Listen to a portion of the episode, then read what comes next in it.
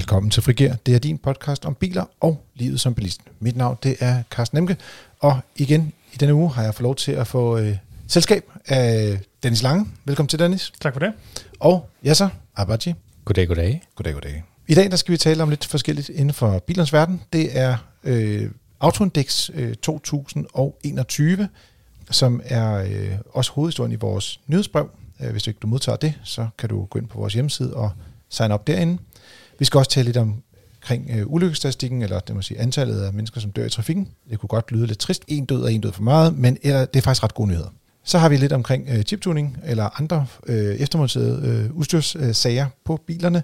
Og til sidst så runder vi lige vores øh, gruppetest med plug-in hybrider, som er med i Motor, der udkom i denne uge, samt et lytterspørgsmål. Ja, vi skal i krig med det med Autodex. Det er øh, 23. Gang, at det er blevet afviklet. Øh, det er et samarbejde, som ligger mellem FDM og Loyalty Group, eller har ligget i en lang periode. Og øh, Loyalty Group står i dag for undersøgelsen øh, alene, og vi har øh, også resultaterne med her i, i vores medier. Og ikke så øh, ja, overraskende for dem, der sådan har fulgt det måske tæt, er, at der sker sjældent de store spring, øh, og i år er der i hvert fald ikke sket et spring på førstepladsen, fordi for 10. gang i træk øh, er det en bil med propel på, for, på førstepladsen. Det er BMW, der vandt. Og i det hele taget, så er det sådan, at premiummærkerne, de fylder utrolig meget i toppen. Det er på førstepladsen BMW, på andenpladsen Mercedes, på tredjepladsen Toyota, og så kommer Volvo og Audi. Så ud af de fem første mærker, så er de fire af dem det, vi kalder premium bilmærker. Men ja, så, jeg sagde lige Toyota. Ja. Kan du forstå, hvorfor Toyota ligger så højt op, når du, øh, altså med, med din baggrund, øh, skal man sige, nu kom du godt nok fra, fra et andet bilmærke, dengang du arbejdede rigtigt. ja, jeg kom fra, fra tre-fire andre bilmærker, det er rigtigt. Det er det. Men kan du mærke det i, i rådgivningen i forhold til den måde, at øh, kunderne bliver behandlet på hos Toyota? Det synes jeg. Jeg synes faktisk, at, øh, at, at Toyotas måde at, at, ligesom at, at passe på deres kunder på er, er rigtig flot. Det er i hvert fald det, vi hører fra medlemmerne. Den måde, de bliver behandlet på. Øhm, og øh, når vi har haft, hvad kan man sige, korrespondencer med, med, med blandt andet importøren og så videre, mm.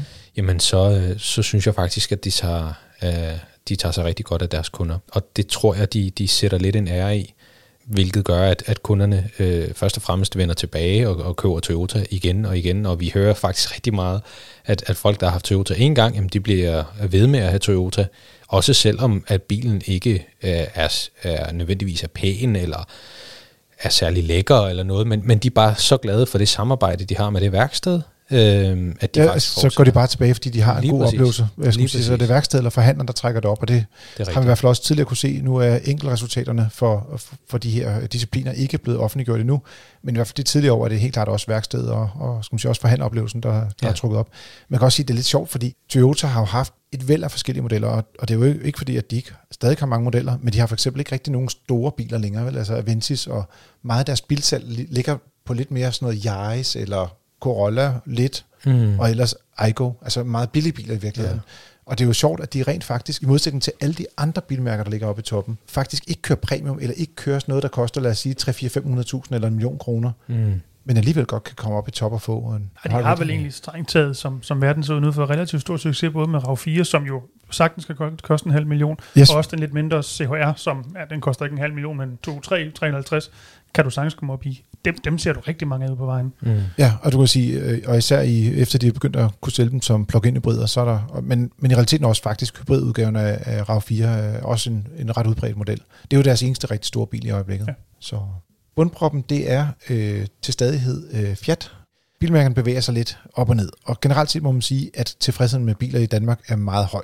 Så bare fordi de er lavest, øh, betyder det jo ikke, at det er en dårlig oplevelse. Det er ikke sådan, at, øh, at det er fra 0 til, øh, nu går de her tal fra, fra 0 til 1000, øh, så er det jo ikke sådan, at Fiat har 200 point. De har faktisk øh, i år 827 point. Så det, de, de er op, skal man sige, i den, i en høj ende alle bilmærkerne. Men på trods af en fremgang på, på en anden procent, så er de faktisk lige præcis ikke kunne overhælde Dacia på, på næst sidste pladsen. Hmm. Det synes jeg også. Jeg kan, har I nogen, altså, høre meget fra, fra Fiat-kunder, fordi det er jo også et mærke, der faktisk er på, øh, øh, måske ikke har så mange modeller i den større ende. De, de har hmm. øh, næsten kun Fiat 500. Altså, jeg synes ikke, at de er overrepræsenteret. Mm. Øh, det, det synes jeg faktisk ikke engang, at de er. Øh, og, og, en, og nogle af Dacia-kunderne er faktisk også ganske glade for deres biler. Så Ja, jeg tror også, at man finder utilfredse mennesker, også i, øh, med BMW og Mercedes og, og Toyota for den sags skyld. Jamen det undrer mig lidt, fordi mange gange så har man jo hørt om de her enkeltsager med BMW-ejere, hvor det er, de har fået ekstremt store regninger, ikke? Mm. og stadigvæk så klarer de sig jo godt her. Altså, så det er ligesom ja. om, der må være en, en stor base af folk, der bare, altså man kan godt sige, 30.000 for en BMW ejer ikke det samme som 30.000 for en Dacia ejer. Det, altså, det ene sted, der er en turbolader, den anden sted, der er det nærmest en ny bil, ikke? Hvis jo. man skal være lidt sådan en ja, historie i overskrifter, ikke? Det er jo den, jeg, jeg tænker også, at, at, at når, man, når man har flere penge, øh, så er det måske også sjovere at, at sige, ja, øh, lav du bare den turbolader, det, det er ikke så galt. Mm. Øh, og, og forventningerne til, til produkterne kan jo også godt gøre, at man lander i den ene eller den anden ende. Fordi den, der køber en bil, har måske en forventning om, at at øh, en, en Fiat for eksempel, at den bare fungerer og fungerer altid. Og den, der køber en BMW, siger, jamen, det er dyrt at købe første klasse, og det ved jeg godt. Men jeg kan lide det. Men jeg kan lide det, og jeg er glad for min bil, og, og mit værksted behandler mig ordentligt. Man kan også sige, og det var ikke for at tale BMW ned, som om det var dårlige biler især, men det er bare en gang imellem, så kommer de her, øh, hvad skal man sige, lidt dyre mærker med høje værkstedspriser og så videre. Mm. Der skal jo et eller andet koste de her glashus jo at bygge. Der er jo også rigtig stor tilfredshed med for eksempel deres 3-serie eller deres BMW 5-serie, som fylder rigtig meget i deres salg. Så ja, gode biler. Øh, dem, som har skal man sige, øh, klaret sig øh, relativt dårligere, øh, dårligst i forhold til deres resultat sidste år, det er Dacia, som er gået tilbage med næsten 1,5 procent, eller lige godt 1,5 procent, og så Tesla, der er gået tilbage med 2,5 procent. Og det skal lige siges, at Tesla kom ind sidste år, hvor det var, at de øh, røg ind og strøg ind stort set helt op i toppen. Men så fordi det hele ligger lidt tæt, så er de altså røget ned på en plads som nummer 11 og lige under gennemsnittet for samtlige øh, bil, øh, skal man sige, ejere. Der er 21.000 mennesker, der har deltaget i undersøgelsen i øvrigt. Det er jo ret mange, og dermed også repræsentativt øh, skal man sige, fornemmelse af, hvordan bilmærken klarer sig. Men Tesla, Altså, nu kigger jeg lidt på dig igen, fordi du, mm. I sidder med spørgsmålene også fra, fra medlemmerne. Ja. Øh, har I kunnet mærke, at der, altså, er der nogen, altså vi, vi ved godt, der er mange, der er øh, glo, glående glade for at køre Tesla, det har du også set, øh, Dennis. Men, men er der også nogen, der har problemer med deres biler så? Ja, altså jeg, jeg tror, at øh, mange af de første ejere af Tesla, det er nogle, nogle, nogle pionerer, kan man sige, og de, de, de har ligesom købt Tesla med hjertet, øh, og ved måske også lidt, hvad de er gået ind til øh, hvor vi nu begynder måske at se nogle af de her øh, nye Tesla-ejere, øh, og som, som måske kommer fra eksempelvis en BMW eller en Mercedes mm. øh, eller en Toyota, og har nogle, nogle, hvad kan man sige, forventninger, som ikke nødvendigvis bliver indfriet. Det kan være, øh, hvordan man bliver behandlet på værkstedet. Det kan være, hvordan man, man føler, at man bliver taget hånd om, hvis man har en anke eller en klage. Det kan være, at man ikke synes, at bilen er særlig godt samlet. Det har vi en del henvendelser på, øh, hvor folk øh, ligesom ikke kan forstå, at, at at en bil til, til de penge ikke er, øh, hvad kan man sige, bedre samlet. Øh, det kan være, at dørene ikke øh, har en, en, en alignment, som, som måske øh, er ligesom det, de plejer at se på deres... Øh. Når, når du taler om alignment på ja. en dør, bare lige sådan for at sige, det, det betyder, at, altså, at når du lukker døren, ja. så er der ligesom et, et gab mellem for eksempel fordør og bagdør. Eksempelvis. Så nogle gange kan den være lidt bredere lidt smallere, eller ja, lidt, lidt bredere præcis. i toppen, eller lavere ja. i, øh, mindre og, i bunden. Lige præcis. Og, og, og det er der nogen, som, som ligesom bliver øh, skuffet over, eller ked af, af, at, mm. at, at nu har de købt en bil til mange hundredtusind, og, øh, og deres måske gamle øh, Kia Picanto, den, den, den, så, øh, den så bedre ud i samlingerne. Ikke? Check. Goodie. Jamen, det var lidt omkring øh, Autoindex. I kan selvfølgelig gå ind og læse øh, alle resultaterne, og også se, hvor jeres eget mærke ligger inde på fdm.dk. Øh, der er et, øh, inde på forsiden er der et link ind til Autoindex resultaterne der. Nu kommer vi over til det gode, og det var øh, ulykkesstatistikken for første kvartal. Og Dennis, øh, her der er du jo ligesom øh, på hjemmebane. Øh, det var sådan, at i det første kvartal var der kun 22, der døde i år, og det er et meget lavt tal. Sidste år, der var tallet for samme periode 37. Og det er jo ikke sådan, at der har været sådan isvinter hele januar, februar, marts måned. Der har været lidt i februar, kan jeg huske i hvert fald, det hvor jeg boede, eller bor. Men ellers, det er vel ret lavt i forhold til, hvad det plejer at være? Det er det, det er det. Altså, du, nu nævnte du tallene i, for sidste år i kontra i år, det er jo et fald på, på omkring de 40 procent. Det er et ja. ret stort fald. Øhm, og det er også meget, meget længe siden, vi har set så stort et fald. Øhm, og det er nok, som du siger, det er ikke vejret, der skyldes til. Ofte er det jo sådan, hvis der er meget sne en vinter, så er der heller ikke særlig mange, der bliver slået ihjel ud i trafikken, fordi folk enten slet ikke kører, eller kører langsomt og forsigtigt, og det hjælper. Det kan godt være, at de ryger grøftene og, og laver nogle puler i bilen, men, men de kommer ikke fysisk til skade. Øhm, så det er i hvert fald ikke det, er ikke det der skyldes det store fald. Øhm, om det så skyldes corona, altså nedgangen i, i trafikmængden, og dermed øh, potentielt færre ulykker, måske. Øhm, der har jo været færre biler på vejene. Ikke nødvendigvis så mange færre biler på vejene. Nej, fordi jeg øhm, tror kun, det var sådan omkring 30% færre, eller 20-30% mindre trafik ja, i forhold præcis, til, noget, til noget den stil. Så, så det er jo ikke nødvendigvis, man kan tilskrive, i hvert fald ikke en til en, mm. at, det, at det er sådan, det skyldes. Øhm, og jeg kan vel også huske, i starten af, af coronaperioden, det er jo snart ved at være et års tid siden, eller det er et års tid siden, øhm, der meldte politiet ud, og der var desværre rigtig mange, som benyttede de halvtomme veje til at køre endda meget for stærkt øh, og meget risikobetonet. Øh, og det trækker jo naturligvis i den anden retning øh, på, på ulykkesstatistikken. Det tror jeg har rettet sig, heldigvis da. Øh, men ja, altså mit bedste bud er, at det er corona, der spiller ind, men, men det er jo ikke fordi, man kan sige, at øh, der er øh, øh tilsvarende antal procent øh, færre biler på vejen, og det giver tilsvarende en procent øh, øh, øh færre dræbte ud i trafikken. Så ja, men uanset hvad der skyldes grunden, øh, uanset hvordan det hænger sammen, det er jo positivt, at der bliver færre øh, dræbt derude. Øh, allerhelst skulle der selvfølgelig være nul, øh, men enhver nedgang er en god nedgang. Man kan sige, at der hvor vi toppede, det var en gang i, øh, i 60'erne, øh, hvor øh, faktisk øh, er det, og nu tror jeg faktisk, det var 51, det var 50 år siden, at man, man toppede, og der var lige godt 1200 øh, dræbte i trafikken dengang. Så, øh, og, og dengang var der jo ikke nær så mange, der kørte, så man kan sige, øh, antallet af døde per kørt kilometer er faldet øh, generelt set, øh, altså endda meget markant siden dengang. Ja, det er jo, det er jo, vi er jo nede på, hvad, i rundt 10 procent af det om året, cirka. Ja, lige præcis. Og, og, ja, og det kommer lidt på, hvordan øh, det her år så bliver fremskrevet, kan man sige. Jo, jo. Ja, så der er også noget med teknikken i biler, øh, som har forbedret sig lidt her, i forhold til, hvordan det var, lad os sige, 70'erne. Bilerne kan noget mere i dag jo. Ja, jeg var ikke født dengang, men øh, jeg ved godt... du, du har set biler fra dengang, eller hvad? jeg, har set, jeg har set, hvordan det, øh, nogle af bilerne ser ud. Jeg har også øh, haft øh, æren af at skrue på nogle af de gamle biler, og, og ja, det er meget simpelt. Øh, og heldigvis er der sket en, en rigtig god øh, udvikling, øh, og det er, jo, det er jo dejligt, at øh, bilerne får øh, ABS-systemer, ESP-systemer, øh, og alle de her... Øh, avancerede nødbremser og, og, og så videre. Altså der er rigtig mange systemer, der er med til at hjælpe.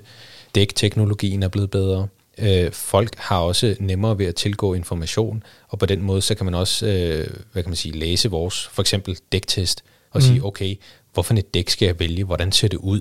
Så, så, så på den måde, så... Øhm, der er også kommet dæktryksensorer i bilerne, i hvert fald mange nye biler. De, de skal jo have det i dag, men øh, også nyere biler kan ja. jo også have en dæktrykssensor, så man ikke kører rundt med et halvfladt bagdæk for eksempel, og dermed også lidt mindre øh, ja. sikker bil. Og alle de her ting til sammen, så, så, så, så gør de jo, øh, øh, hvad kan man sige, bilisten mere sikker, og, og trafikken bare øh, bliver mere sikker. Det, det er super godt. Det er man, man kan jo også i forhold til, hvis vi kan kalde det i gamle dage, både fra myndighedernes side, om det så er på national eller EU-plan, mm. er der jo en væsentlig større øh, fokus på, at bilerne skal være sikre. Altså i gamle dage var der sådan set ikke noget fokus overhovedet. Det er mm. der i dag, det er der, øh, ja. med, med regler og typegodkendelsesbetingelser og UN-cap, og jeg skal komme efter dig. Men forbrugerne efterspørger jo også sikre biler, når de går ud og, og, og køber dem. Mm. Øhm, blandt andet selvfølgelig fordi, at de er netop bedre øhm, hvad skal vi sige, informeret, end de var i, i gamle dage, så derfor kan de også stille større krav og ved, hvad de skal stille krav om. Man kan også sige, at i forhold til vores øh, anmeldelser af biler, så er det jo også nogle af de ting, vi lægger øh, meget stor vægt på. Det er netop den her sikkerhed, og det er også fordi, selvom folk de ligger, altså, gerne vil have en sikker bil, så er det ikke sikkert, at de ved, hvad, hvad er det for en teknologi, der rører sig på markedet lige nu, som de skal huske med? Og mm. i hvert fald de ting, som vi taler om i øjeblikket, det er sådan noget som øh, de der nødbremser, du taler om tidligere, ja. altså, øh, der både kan bremse for biler, men de kan også bremse for cyklister eller for fodgængere, øh, mm. for dyr også faktisk, mm. det er større dyr i hvert fald. Mm. Øh, og, og der er det ikke alle øh, biler på markedet endnu, der har det. Det er ikke et krav øh, fra myndighedernes side endnu, det kommer. Men men der, det er sådan en af de ting, man skal huske at kigge efter. Og så synes jeg også faktisk, øh, andre ting, jeg synes, der er fede at køre med i hvert fald, det er sådan noget som adaptiv farpilot, og, og synes jeg også øh, faktisk øh, blindspot. Ja. Øh, den der altså blindvinkelalarm. Ja. Især når de er kombineret med, at, øh, at den så for eksempel ikke tillader, at du skifter vognbane, hvis der er en bil derinde. Det synes jeg er nogle super øh, fede øh, services, hvor der er bilen mm. rent faktisk ikke bare øh, øger sikkerhed, men også øger den der, øh, skal man sige, at man kører pænt sammen. Mm. De steder, jeg typisk oplever, det er, hvis du overhælder en, en lastbil, hvor man føler, at man jo kommer øh, altså måske med 130, og de kører 80, øh, eller 88 nok reelt. Ikke? Men man kommer i hvert fald forbi, forbi med, med, med, med en relativt stor fartforskel, og så tænker lidt, når jeg kommer forbi ham, så kan jeg godt stille og roligt trække ind, så blinker man, mm. og så siger den med det samme, dyng, det må du ikke, siger den så. Mm. Nå, okay, ja. jeg var ikke tænkt mig at krydse linjen nu, men jeg vil bare indikere, at jeg er i gang med at mm. skifte vognbaner, så. Ja. Så siger den, at der ligger nogen derude og venter. Ja. Og måske hvis man skal tilføje, det vigtige er jo også, at jeg er helt enig i, at alle de her systemer er jo øh, super positive, har gjort rigtig, rigtig meget godt mm. for, for trafiksikkerheden.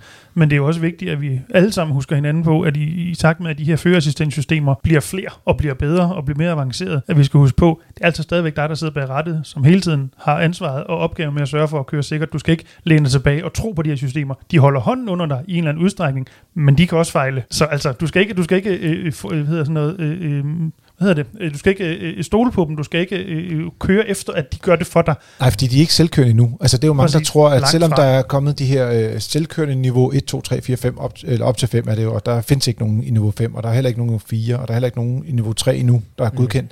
Øh, man har de to laveste niveauer, hvor det er, man kan få en eller anden form for assistance, blandt andet de her adaptive farpiloter eller styreassistancer. Men det er jo bare til syvende og sidst stadigvæk, som lovgivningen er nu, man berettet, skråstrej MK.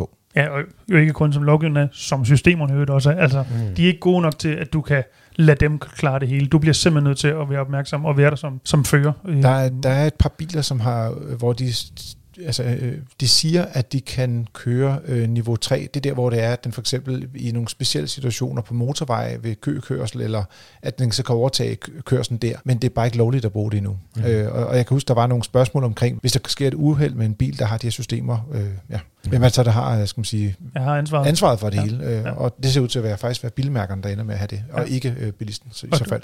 Uden at have prøvet nogle af de konkrete systemer, som, som du snakker om der, Carsten, jeg vil næsten lægge hovedet på blokken og sige, at de kan nok heller ikke klare det 100% i alle tilfælde. Altså bare sådan til, til sammenligning, øh, testet Jørgen Cup for, jeg tror det er et par år siden, jo den, skal vi kalde det den almindelige adaptive fartpilot mm. i forhold til det, der hedder cut in og cut out.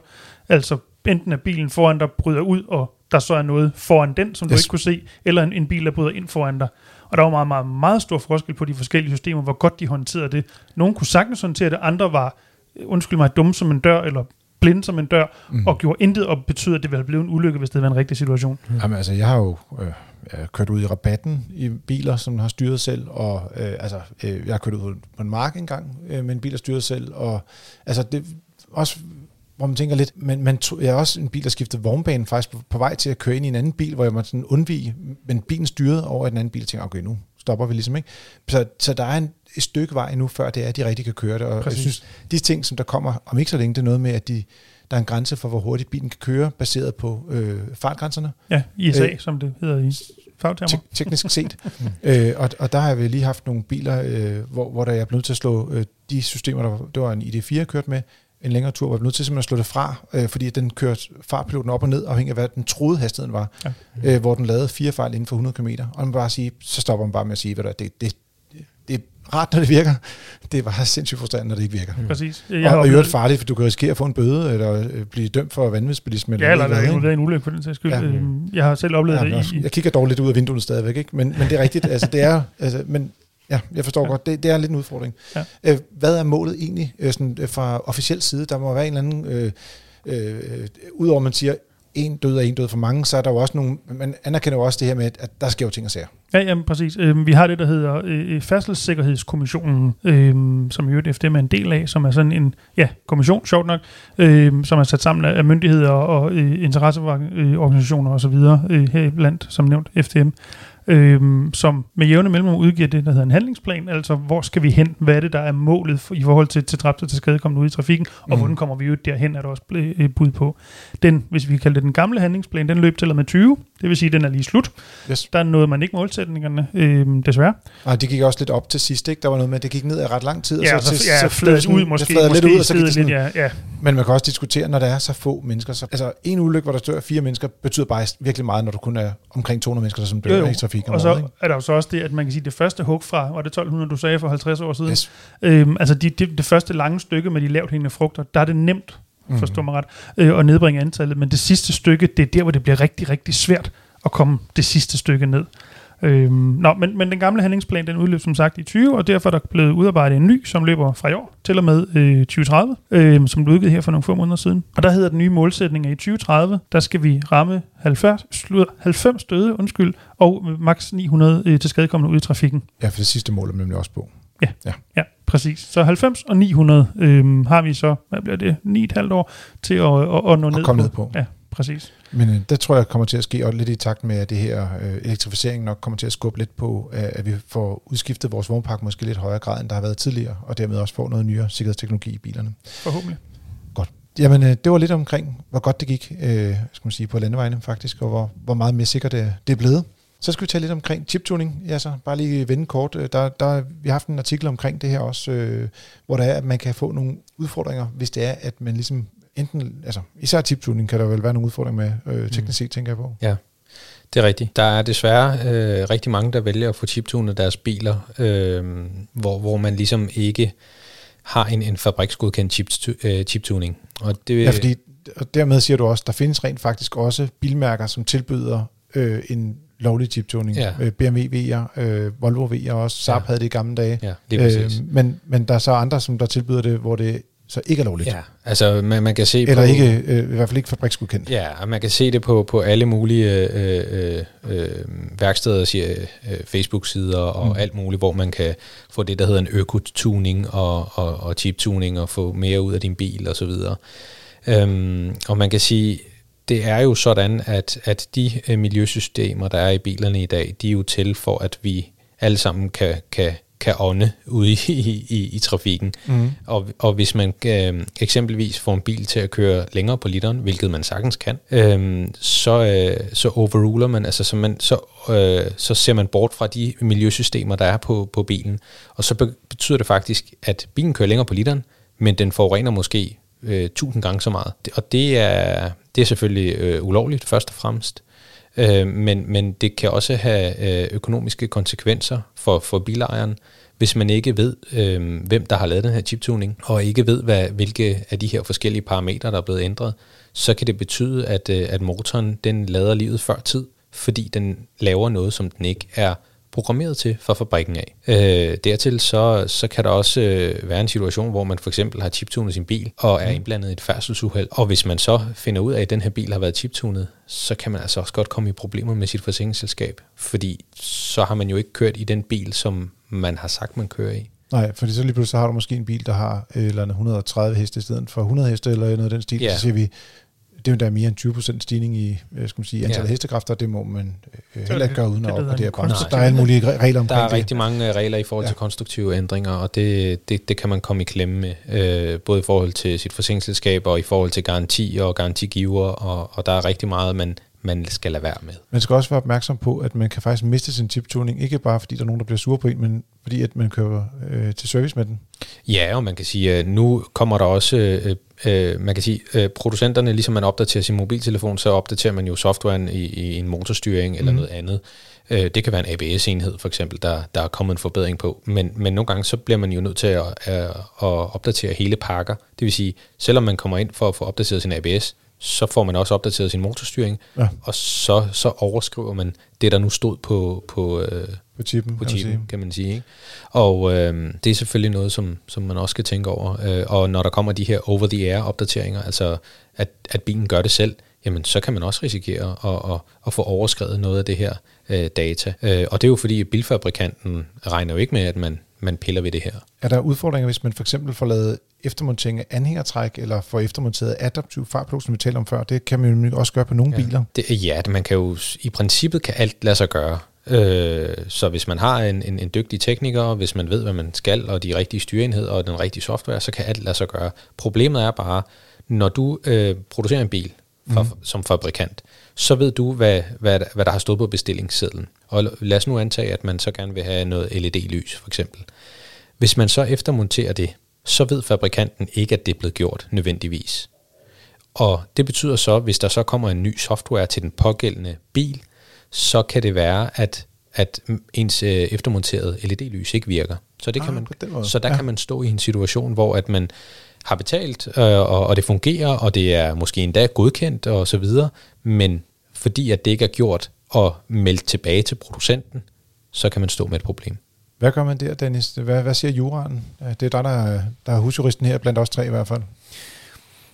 Jeg tror, det er svært at sige sådan noget entydigt øh, klart om det, øh, men at forstå på den måde, at det kommer meget ind på den konkrete situation. Men det er jo klart, at en producent, som ikke aner, du har gjort noget andet med bilen, kan jo ikke stille til ansvar for det, du har gjort, hvis man kan sige det sådan. Mm.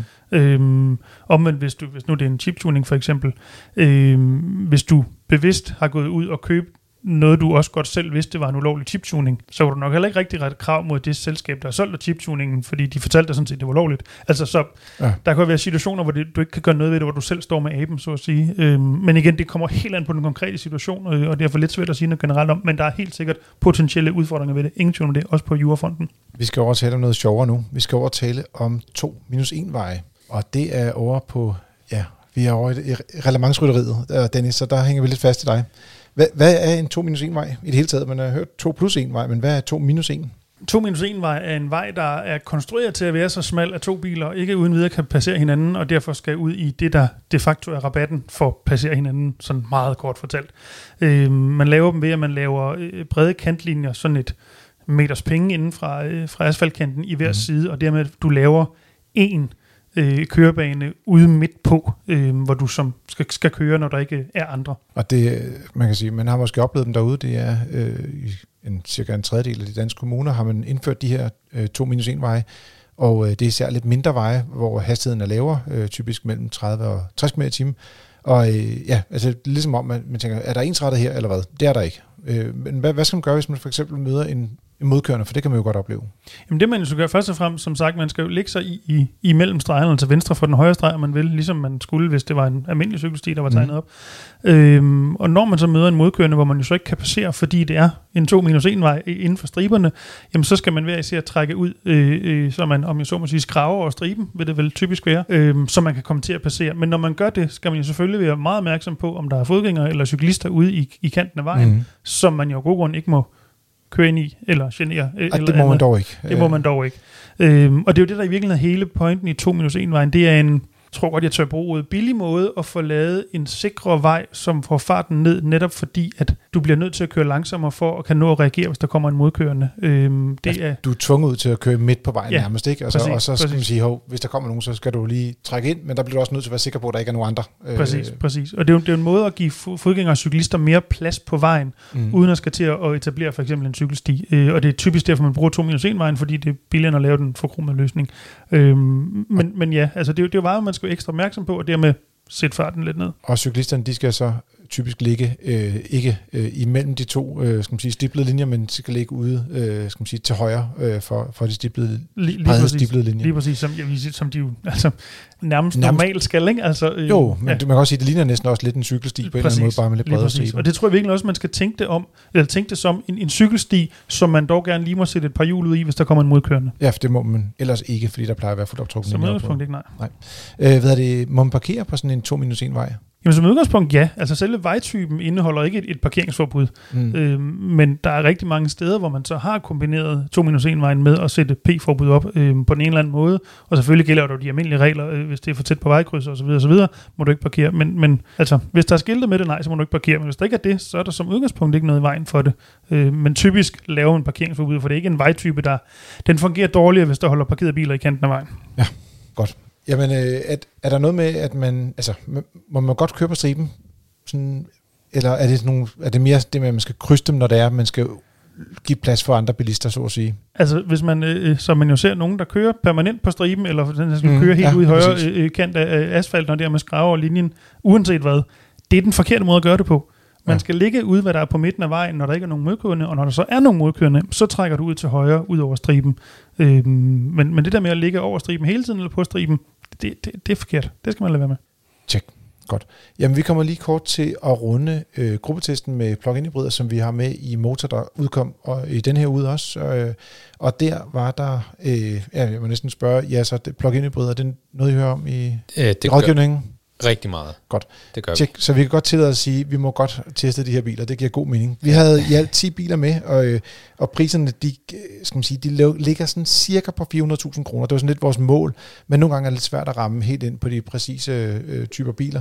Øh, vi har for eksempel også en Jeep Compass med, der koster øh, lige, lige godt øh, 320.000 kroner, mm. men den vil vi gerne med, fordi den var lidt samme størrelse, og den er godt nok meget billig, men så er det også lidt sjovt at se, hvordan klarer den sig op mod konkurrenterne i, i samme klasse. Og tilsvarende havde vi også en udfordring med en, øh, en DS7, som øh, vi ikke kunne få i den rigtige udstyrsvariant, og dermed så kunne vi heller ikke få den ind i helt præcis samme øh, øh prisramme, men selve drivlinjeteknologien var den samme. Mm. Øh, fem af bilerne, de ender simpelthen med at få fem stjerner, og vi går med en skala fra 1 til 6 stjerner. eller princippet for 0, men det er meget sjældent, det sker. Og øh, vinderen er øh, Cupra Formentor, som er nok, øh, den tager vi, kommer vi tilbage til, fordi det er et lidt ukendt navn.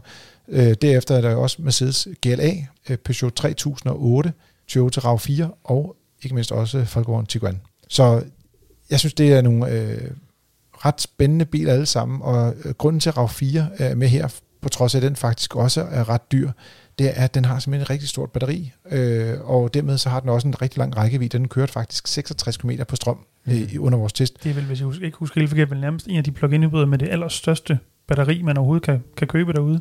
Ja, at der er nogle øh, Mercedes'er og BMW'er som, i, i store øh, SUV-form, som har større batterier. Men, men det er korrekt. Øh, og det er også derfor, at netop altså, batteristørrelsen påvirker bare, hvor lang rækkevidden ender med at blive på dem. Ikke? Øh, så, men det er også et af de pæneste resultater, vi har fået. Altså, øh, jeg tror, det er, det er i hvert fald top 5 øh, af de biler, vi har målt øh, all time på, af, af plug-in hybrider. Mm. Øh, derefter så øh, følger de øvrige biler mellem øh, 38 og 47 km, så der er sådan lige en, en 10 km forskel på dem, og de vil formentlig kunne køre lidt længere, hvis det var, det havde været lidt varmere, da vi testede bilerne. Øhm, men til gengæld lidt kortere, hvis det var koldere. Hvis det var koldt. Jamen, det er der ikke nogen tvivl om. Det kan vi også se, ja. at, øh, at, der, at de kører simpelthen bare ikke helt lige så langt, når det er, at, øh, at det bliver koldt, fordi det koster lidt at varme kabinen op. Og her der taler vi selvfølgelig om de biler, hvor det er, at øh, bilen reelt også kan varme kabinen ja. op med strøm, fordi nogle af dem de tænder på benzinmotoren, og så er historien lidt anderledes jo. Mm. Så har vi også lidt omkring øh, forbrugstallene, det kan også være lidt sjovt. Øh, de lå sådan mellem øh, 14 og 17 km på literen, og dem, som klarer sig bedst, det var øh, testvenderen Cooper Formentor, øh, Toyota RAV4, og så også Volkswagen Tiguan. Og det skal lige sige, Tiguanen og Cupraen har jo faktisk samme motorteknologi. Det kan være, du skal knytte på på den der Cupra Formentor. Jeg ved godt, hvad det er. Jeg ved også godt, at jeg så godt ved, hvad det er. Men jeg er ikke sikker ja, på, at alle gør. Cupra er et, øh, et, det er ligesom Seat har valgt, at de skulle lave et specielt mærke. Og til at starte med skulle det være et øh, sportsvognsmærke, øh, og det tog de udgangspunkt i en af deres, øh, en af deres linjer, så at sige. Alle deres sportslige modeller hed Seat Cupra, eller Seat Ibiza Cupra, eller noget mm. tilsvarende men så er det brugt det her Cupra nu, og nu bliver det så fremover et elbilsmærke, men lige i øjeblikket i en overgangsfase bliver det så et uh, plug-in hybridsmærke. Ja, de, de er lidt skiftet spor, været fire gange på et år eller sådan noget, hvad, ja. det, hvad det mærke egentlig skal kunne. Men, ja. Måske lander de et sted, men så har de lavet den her Formentor, som er sådan en, en blanding mellem en uh, stationcar og en hatchback og en SUV. Øh, måske lidt mest det sidste, men stadig ikke, den er ikke lige så stor som for eksempel Volkswagen Tiguan. Mm. Altså, og så er den bygget jo på en Golf, som er lidt interessant. Sådan teknisk set er den... Er den virker også. også til at være, skal vi kalde det lavere, altså fysisk lavere end en typisk SUV er. Øhm, I hvert fald på udsiden. Jeg ved faktisk ikke, jeg har ikke siddet i en, jeg skal indrømme. Ja, øhm, den er jo lidt det der crossover-segment ja, ja. i virkeligheden. Ikke? Og, og det er også derfor, at den klarer sig egentlig ret godt i sådan de fleste discipliner, men der er ikke nogen af dem, hvor den acer, og hvor den bare går igennem og vinder, hmm. vinder det hele. Så, øh, men, men jeg vil også sige, det er, en, det, er en, øh, det er også en bil, som øh, fungerer øh, ret godt og som også har et rigtig højt udstyrsniveau. Men, mm. men jeg tror også lidt, det her med et, et ukendt mærke kan jo godt øh, skræmme nogen i hvert fald. Mm. Men det er i hvert fald en rigtig fin bil. Ja. Nu læste jeg også testen, og jeg så, at, øh, at øh, jeg kan godt lide de der nørdede detaljer, og så så jeg, at den Mercedes, den kunne lade på to faser. Det vil sige, at den kan lade dobbelt så hurtigt Øh, og, det, og den kunne også øh, lade med, med, med DC-ladning, altså hurtig lade øh, som tilkøb. Øh, ja, og hvis vi sådan skal tage det i timer for eksempel, ja. så betyder det jo, altså, som du, du øh, er inde på, altså, det, der er ikke nogen tvivl om, at det er den, der er den hurtigst ladende bil af dem, der er i testen. Okay. Øh, hvis du tager den der hurtigladningsløsning, så kan den lade op på, på cirka 40 minutter. Ja. Og, og den almindelige måde at lade på, der hvor den kan lade på det, der hedder to ud af tre faser, ja. øh, der kan den lade på to timer, hvor de andre ja. ligger mellem 3 og 5. Og det er jo fedt, hvis man øh, for eksempel er den type, der kører meget, kommer hjem, lader, kører videre, kommer tilbage igen, lader, kører videre, så, så gør det jo, at, at, at bilen bliver mere brugbar som, hvad kan man sige, elektrisk. Jamen, du kan også, øh, og det, det vil jeg give dig fuldstændig ret i, og jeg tror også, man vil se det her med, at øh, Mercedes har været rigtig gode til at lave de her, øh, skal man sige, at, at den kan lade hurtigere i virkeligheden, mm. end, end, end konkurrenterne kan. Øh, og, og det gælder øh, alle deres plug-in hybrider. Mm. Og jeg tror også, at vi kommer også til at se nu, at der kommer nogen, der kan lade lige så hurtigt som elbilerne. Også fordi deres batterier bliver større og større. Mm. Ligesom uh, Toyota har store batteri, kommer der til at være flere og flere plug-in hybrider, der ja. har store batterier. Ja. Men det her, det er sådan bilen, den, der måske på den konto, i hvert fald på opladningssiden, uh, er den, den, der ligger frem. Var det, var det så også din yndlings, eller hvad? Ja, jamen det er også, øh, det snyder det jo næsten lidt måske, fordi øh, vi har faktisk en, en video inde på vores øh, hjemmeside, øh, hvor det er, at vi skal fortælle, hvad for en bil i feltet, vi synes, der er vores favorit. Okay. Og øh, der er det, jeg synes, GLA'erne også har det der med, det, den har sådan en luksusbilsfornemmelse. Altså okay. i forhold til, når vi er ude i det her biler til, til 400.000 kroner, og man gerne vil købe ind i det, og du godt vil have rabatten, så at sige, du vil have noget for rabatten, så synes jeg, du får noget ved at vælge, vælge den her model. Jeg er ikke specielt uh, Mercedes-fan, men jeg synes lige præcis, den her model er faktisk ret fed. Mm. Uh, den er så også ret dyr. Ja. Altså, den, er, den hører til det dyre, den dyre ender af spektret af de her biler, men den samlede biløkonomi er faktisk ret fornuftig. Og så skal vi huske på, at plug-in hybriderne sådan som koncept jo giver mening, når du rent faktisk kan bruge strømdelen til noget, ja. øh, og primært i virkeligheden køber strøm, og så have forbrændingsmotoren til typisk, når du skal på de længere ture. Øh, men det, det er der biltypen har sin force. Og, og, og skal man sige, den bil, der kørte de 47 km på en opladning, det var netop Mercedesen. Så det var også den af de andre biler, der kunne, kunne køre længst på en opladning, og dermed, altså det er det, der, den skal kunne køre langt, synes jeg, for at det rigtig giver mening som, øh, som plug-in hybrid. Måske vi lige skulle øh, slutte af med at sige, at det en af fordelene med at vælge de her plug-in hybrider i forhold til en del elbiler i hvert fald, det er, at de godt må trække noget. Der var lige en enkelt, som ikke måtte, det var en BMW X2, men ellers så lå de mellem 1200 og 1800 kg på krogen, og det er en Volkswagen Tiguan, Mercedes eller Volvo, du skal vælge, hvis du har brug for 1800 kilo. Yes, jamen så øh, lukker vi af her med et øh, spørgsmål fra lytteren. Det blev en, øh, et lidt længere afsnit en dag, end vi, øh, end vi plejer, men det er lidt her vores nye format, hvor det er, at vi kun optager en gang om ugen i stedet for at lave to podcasts, så kommer der en lidt længere podcast. Øh, Brian han skriver, Kære Frigær, først og fremmest tak for en informativ og underholdende podcast, og så har han en lille smiley med solbriller på. Det er vi glade for. Tak, Brian. Og øh, så siger han, for nylig havde et indslag omkring køb af brugte elbiler, der er mere end 6 måneder gamle og importeret fra Tyskland. Men Hvordan er det med import af nye elbiler fra Tyskland? Får det ulemper? Hvordan fungerer det? Er der nogen, der har lyst til at starte der? Ja, så, du får lov. Ja, altså, det, det, jeg, jeg tror ikke, øh, nu har jeg ikke selv den, den største erfaring med det her. Øhm, og spørgsmålet er også, hvad, hvad, hvad er, altså, hvad er guldråden ved at gøre det her? Mm. Og, og det er jo ligesom det, man ligesom skal tænke på. Altså, hvis man skal bevæge sig ud og, og hente en bil. Øh, det kan være en, en elbil, som, som for eksempel slet ikke kommer til Danmark. Det kan være en Opel Ampere E, for eksempel. Ja. Den kommer jo slet ikke her, herhjem. Øh, er der en fordel ved at gøre det her? Øh, det må man jo så finde ud af, når man ligesom kigger på, jamen, kan den danske importør levere den her bil? Øh, og hvad er prisen på den øh, model, og, og, og med det udstyr, jeg godt kunne tænke mig? Og så skal man jo så også holde det op imod, at når man henter bil fra udlandet, så kan det jo sagtens være biler, som er konfigureret til det enkelte land, og det vil sige, at, at hvis du køber en, en spansk elbil, mm. så er den ikke nødvendigvis udstyret med det samme udstyr som en dansk Det kan, det kan være varmepumpe, det kan være sædevarme, det kan være ja, varme i forruden. Altså typisk noget, er det noget med varme at gøre. Lige præcis, og, og, og det betyder jo Det kan også være antallet af faser, de lader på faktisk. Lige altså, præcis. Øh, hvor hurtigt præcis. bilen kan lade. Ja, og, og, det, og det er jo så der, man ligesom skal, skal, skal gøre lidt ekstra arbejde selv hjemmefra, og, og skal også finde ud af, men hvad siger den danske importør til garanti og, og alt sådan noget mm. her? Fordi der kan jo være forskel på, på garantier øh, herhjemme og, og i udlandet. Så ja, ja, der er lidt øh, arbejde i at gøre det, og så skal man jo så selv vurdere med sig selv, om, om den ulempe er, hvad kan man sige, at, at, at man skal finde bilen og undersøge alle de her ting, om det er øh, risikoen værd. Men jeg vil også sige, at det, der er også den der udfordring med, når vi taler om udstyr, jeg kommer lige til at tænke på, at det er ikke helt uvæsentligt, det er, at sikkerhedsudstyret er ikke det samme i alle lande, mm. og i Danmark typisk er det lidt højere. Og derfor kan du godt risikere med nogle biler, at der så ikke lige er sat en nødbrems på. Øh, for eksempel ved at Renault ikke har det på alle deres versioner i Danmark, og dermed, hvis du går til udlandet eller Sydfrankrig, så er det helt klart nærmest på alle versioner, det ikke er. Ikke? Altså, mm. det, vi, så vi har lidt anden, en anden fokus på heroppe nordpå, og der er det måske lidt smartere at købe biler fra Norge for eksempel i stedet for.